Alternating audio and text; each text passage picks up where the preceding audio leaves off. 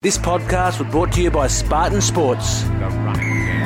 This is The Running Game, a rugby podcast that covers the sport from the ground up. I'm Tim Gilbert. I'm joined by Matty Dunning. How are you, my friend? Great, Tim. What a great week. I know we're in lockdown, but um, hopefully you get some rugby uh, still with the test being moved. Yeah, well, we're all about the hookers on this show. We are, mate. What, what do they say? Only rugby players can do it with two hookers for for 80 minutes. when I say hookers, I mean Philip Nicholas Kearns, of course, former Wallaby captain, and Chris Carberry is also on the program as well. This is the running game.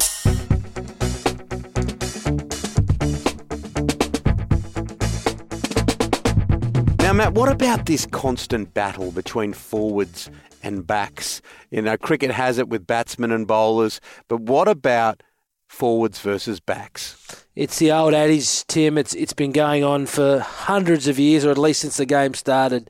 You know, people are just uh, you're either born a back or a forward, and uh, a couple of things. I, I love the, I love the the old adage that what are they call blokes that hang around footballers backs. I love that, and um, I, I reckon my retirement coincided coincided with my my last you know last tour when uh, when a hair straightener was brought into the change room by a young back who remained nameless, James O'Connor. And once that hair straighteners came into the sheds, I realised my time was done. But no, the, very different mentalities, backs and forwards. You know, the, the perfect example is that you'll be at any rugby training, any rugby training around the world, and the forwards will be doing scrums, line outs, mauling. Now, this is all in all, any good club is virtually a fight. You know, it's just hard work. There's blood, there's sweat, there's tears. Generally, a good scrum session or a good line out session gets pulled up because the opposing pack start fighting because you can't get set off at training. That's a great thing about training. But then at the same time, while that's happening, the backs are generally playing hacky sack. That's that, that's you know the anyone who compares workloads between backs and forwards have you know it's just it, it it's just uncomparable. You know, it, it's just it's the old adage. You know, the, the, the, backs play in the dinner suits and the forwards play in, in the slop. You know, it's that's why we call us the the pigs. But you know, it, it's it's funny. You know, I've got two young boys. I've got my, my three year old and a two year old. You know, you know, my son could come home from school one day and say, you know, he, he wanted to do any job in the world, and I, and I wouldn't worry. You know, he, he, I wouldn't care. I'd still love him. But if he came home and told me he want to be a back, Oh, that would make it hard. That would make it really hard. oh, that is gold. What a beautiful way to wrap that up. And I never thought when we decided to do this podcast that I would ever hear the two words hacky sack. But there you go. We've had it. We're, we're not. We're not talk. We're not talking backs tonight. We're talking two really really important number twos uh, in the history. I mean, number twos for Wallabies, as in hookers. Uh, Philip Nicholas Kearns, Wallaby captain, and Chris Carberry, who was one of the great technicians of Australian rugby. Two of the great hookers. We're very lucky to have them on. I love a show with front rowers.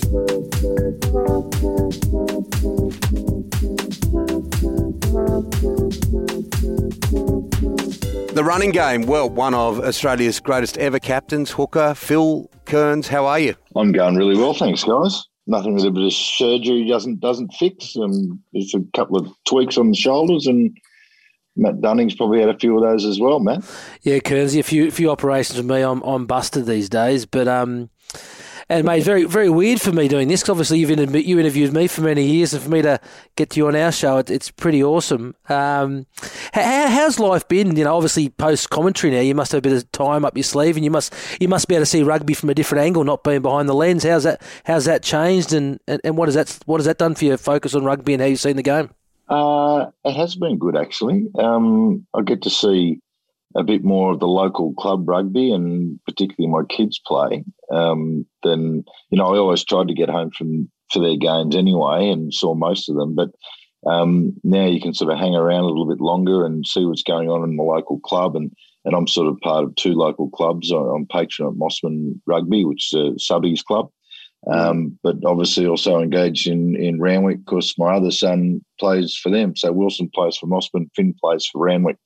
Um, so I get down to see, and you know, it's great to see the kids of some of the guys that I used to play with at Randwick down there and playing, and and you know, a few the sons of other other guys that I knew from the rugby scene are, are down there, and it's it's just a great little community. It is, isn't it, Phil? And it is one of the strengths, and we've mentioned it through the course of, of our program for the last few months.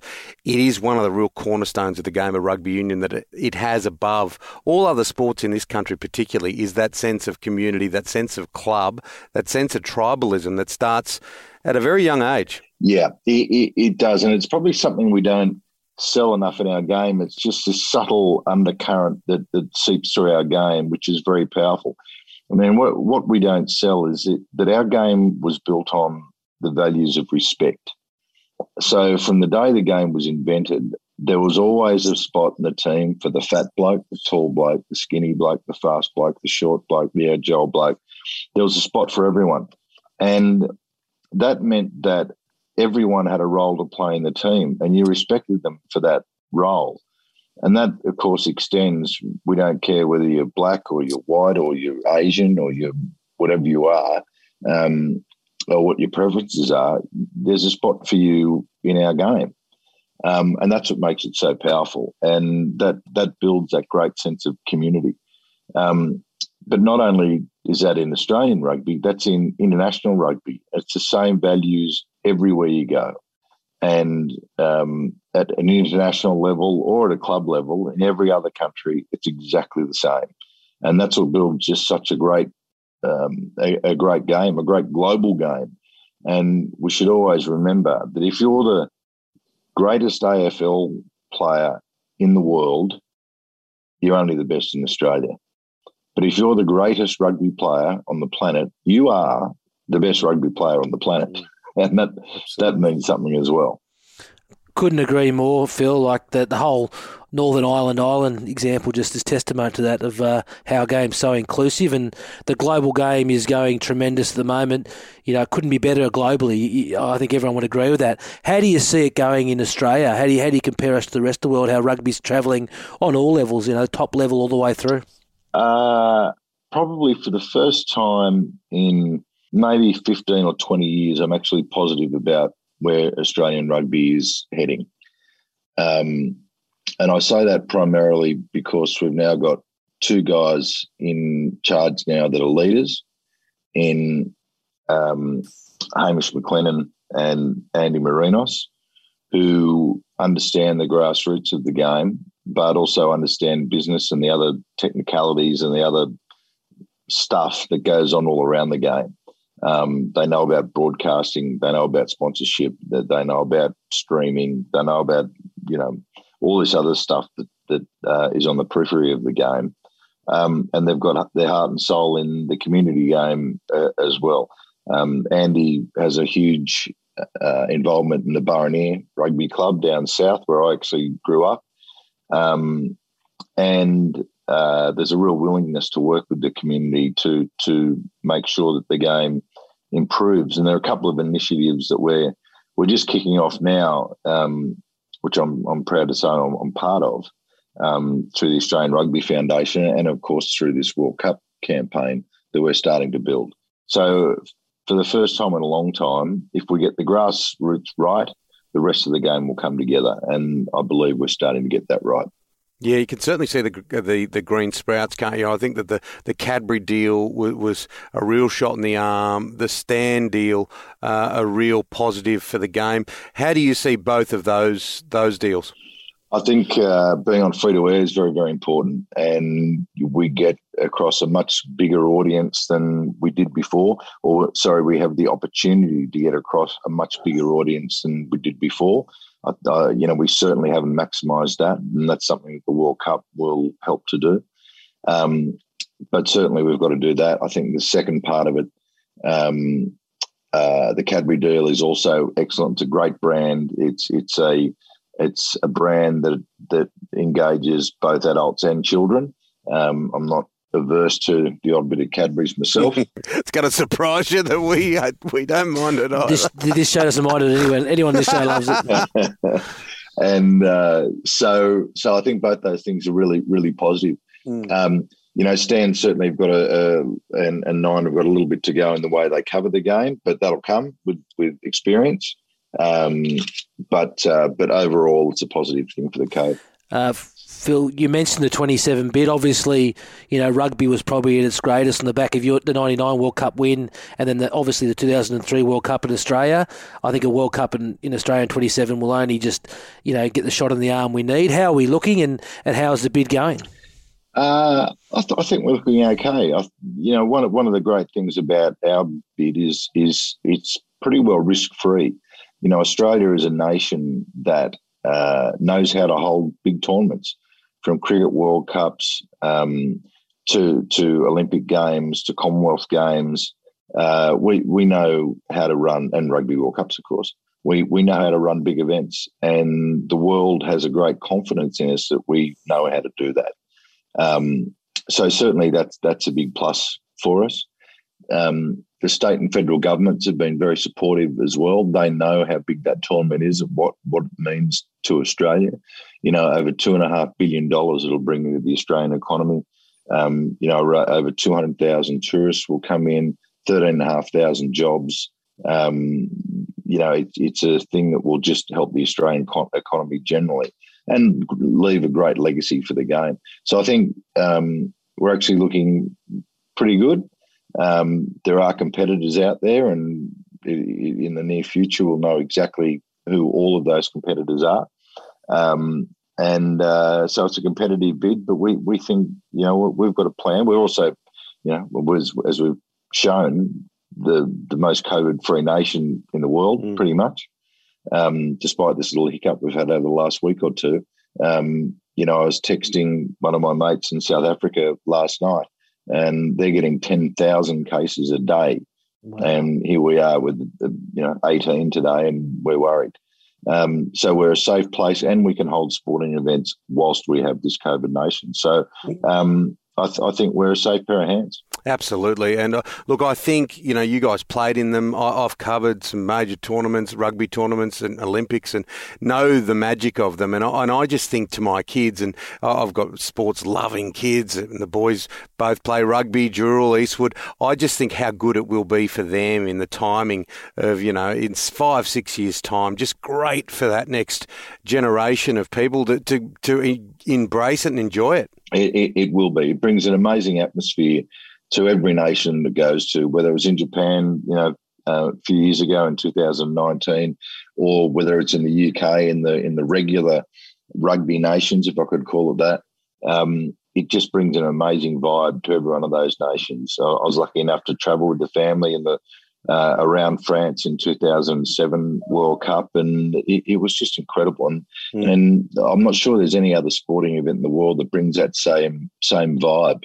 Um, you know, the Olympics last for last for two weeks, and um, whereas our tournament will last for seven weeks.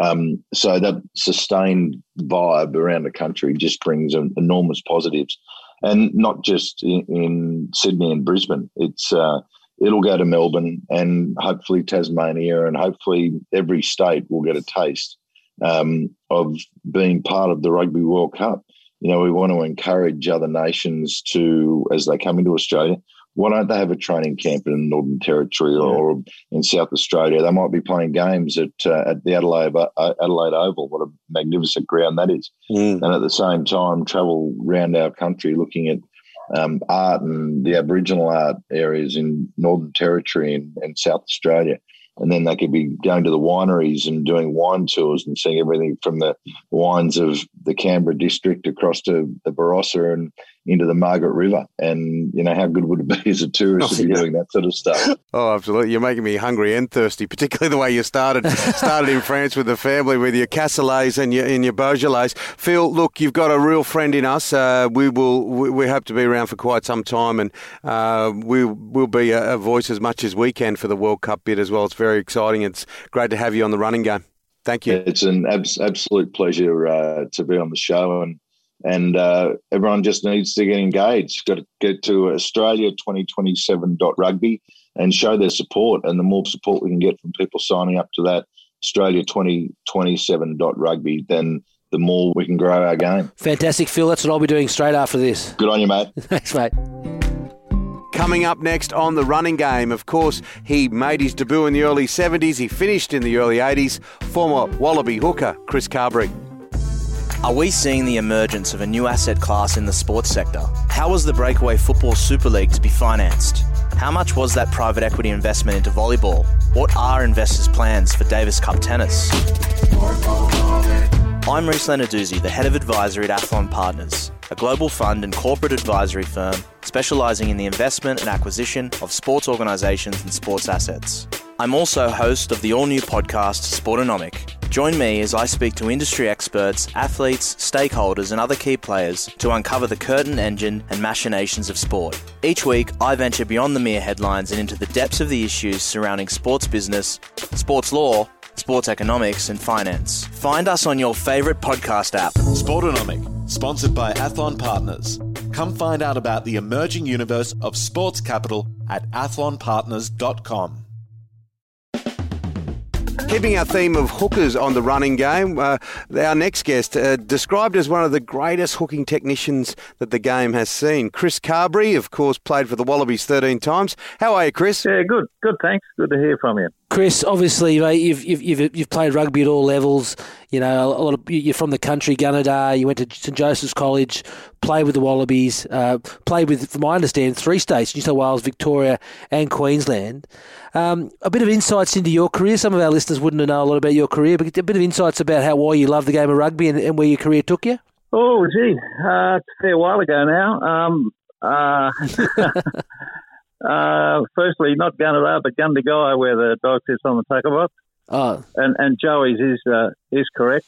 I played um, for Sydney University. Very lucky to um, play on the premiership side there in 1972 under the great coach Dave Brockhoff. Wonderful memories there. And then, in order to actually do my law degree, I moved to Queensland, and so I played eventually for Queensland as well. Uh, the, the third the third state's an interesting one. Um, I actually I think I'm on the record as playing one game for Victoria, which was in the old days we used to have Wallaby trials. So I can remember being flown down to uh, Melbourne and uh, the Wallaby squad lent I think three or four of us to play for Victoria and actually scored a try for Victoria against the Wallabies in a Wallaby trial. um, oh, my first test was against Tonga, and that's the one we lost on Ballymore in 1973. I was fortunate enough, however, to survive the selection room and got selected on the short tour of the UK, England, and Wales in 1973. Came back to Australia, uh, involved in various series against the All Blacks, for instance, 1974, Yeah. etc. It's been quite a been quite a career, Chris. It did trace a whole decade or so, so the players would be uh, quite different from when you started to when you finished. Wh- What about this art of hooking? What about this scrummaging that is so iconic with the game of rugby? And it's interesting when you watch junior levels and you could see a team that might be a more dominant football team out in the back line, but they lose the game because they lose every scrum. Well, how long have you got? Oh, we, we, we, got, we got we got time. We got time. But I knew this was an area of your interest, and this is a this is a very much a purist program. This. Yeah. Look, theoretically, in, in the game of rugby, there's two two scrums. There's the set scrum and the loose scrum. The loose, loose scrum is the is the ruck and maul. Um, the set scrum, the purpose of it is really to declutter the field and restart play when there's been an error. So you watch rugby league at the moment, and you can see where where that can be develop. In other words, let's not worry about it being a contest. Just throw the ball in straight from the halfback down to the number eight, and let's get going. However, you know the concept of the scrum as you know a battle between two packs of forwards has managed to survive in the in the game of rugby with a few changes along the way. But you've asked me specifically about the role of a hooker and the importance of winning a scrum or losing it to the game. As, as a restart, you really can build an entire strategy around the scrum. You, you, you know, there are certain strategies you could undertake in order to make sure you did have scrums. The scrum is a result of an error. Now, when I first started in, in international scrumming, I, I've, you know, one little anecdote I can I can tell you. I mean, I went from 1973 all the way up to 1982, and I can remember assembling at the Travel Lodge at Rushcutters Bay, and our first scrum session in preparation for going to England in 1973 was to walk over to Centennial Park, and they brought, I think, Peter Johnson and John Thornett up from the city wearing their suits, and they leant against us and and gave us a few tips about about scrumming. We went off to England and of course got pushed all over the place. So by the time I finished in 1982, the scrum was a powerful unit. It was, you know, the eight man shove had, had come in. At the start of my career, I used to hook with my near foot. Mind you, at the start of my career, the wingers used to throw the ball in, into the line-out. But as a result of those early tours, the national coaching panel was convened, and one of the one of the, the, the actual mandatory rules they brought in was that was from now on all hookers must push and resist with their near foot, that's their left foot, and and hook with the with the opposite foot.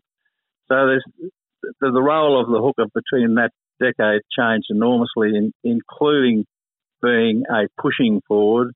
And I think just to cut this part of the conversation short, uh, towards the towards the end of my career, I, I got the reputation as being the scrum caller. You know, we, we used to get up to a fair number of, of tricks, crabs and wheels and half wheels and shoves, and sometimes we'd sometimes we'd push and sometimes we didn't. And they, in the same way as there's somebody that calls all the moves in in a line out, you know, I, I was a designated person to call all those strategic moves in the scrum. So the thing about a scrum, the, the, measure I think always has been, and I think it still is, but I don't think it's well enough respected or understood, is not so much how much you push the other side around, it's what use you've planned to get from the ball when when it's your feed, and whether you can demonstrate that you got the use of the team got the use of the ball that you planned for. And of course, the converse applies to the opposition. That is, uh, you know, what can we do to the opposition to deny them of whatever plan they had to launch from the set play? Junior or senior, it's not just about how many you win; it's about how you win them, where you win them. Yeah, it's it, it's strategic. Yeah. Chris, I could talk about scrums all day. You probably heard me say before the most important person in the rugby side is a tight head prop, and the second is the reserve tight head prop. So you know, the, the scrum has changed so much, and uh, I think we've got a really good scrum with the Wallabies now. In saying that, how do you, how do you see the current crop of players, you know, not just the front row, the, the squads we're assembling at the moment, and how, how the game is going in, in, in the current era? Look, I'm pretty positive. You know, I haven't coached for the best part of 10 years, but I follow it. I, have got to say, I follow the international games more than I follow the, the provincial games. Oh, by the way, yeah, I loved your little comment about the, the most important is tight head and the second most important. I, I, think Eddie Jones would agree with you um, based upon uh, what was it the England's performance last yeah. year because that's where he lost it. Yeah, reserve tight end. Look, yeah. I think we are looking good. But clearly the young talent's coming through. But uh, you know, obviously, I'm more interested in what happens up front. Look, we've got young front rowers. We've got God, how many hookers we've got? We've got about four, haven't we? That that four or five that you could that you could throw in there at the moment. We've got Slipper still, you know, with tremendous experience, and then of course, uh, you know, Taniela, um, who's just amazing. You know, I, I was watching a, a, video the other day of, of some of these incredible athletes in um, in the gridiron game. You know, their explosiveness, their uh, their agility, and what have you he reminds me of some of them, to tell you the truth. There's, I think there's probably not much he can't do. It, it, my only criticism would be, and I touched on it before, sometimes you don't need to dominate your opponent.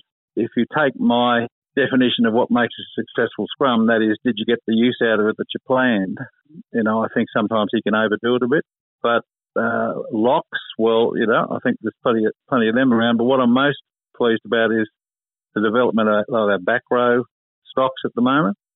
Um, don't get me started on. Um, I think Matt, you and I have had a conversation about the rabbit. I'm fairly anti, you know, the short foraging back rower. I'd rather the big guy that uh, takes us forward and gives us line out options and what have you. And we seem to be breeding a few of those at the moment. So yeah, it's great, isn't it? And then we spoke to Phil Kearns earlier in the show, and, and he, he, he stressed one of the great loves uh, of this game, or one of the great strengths of this game, is its egalitarian spirit in the sense that there's a spot for everyone.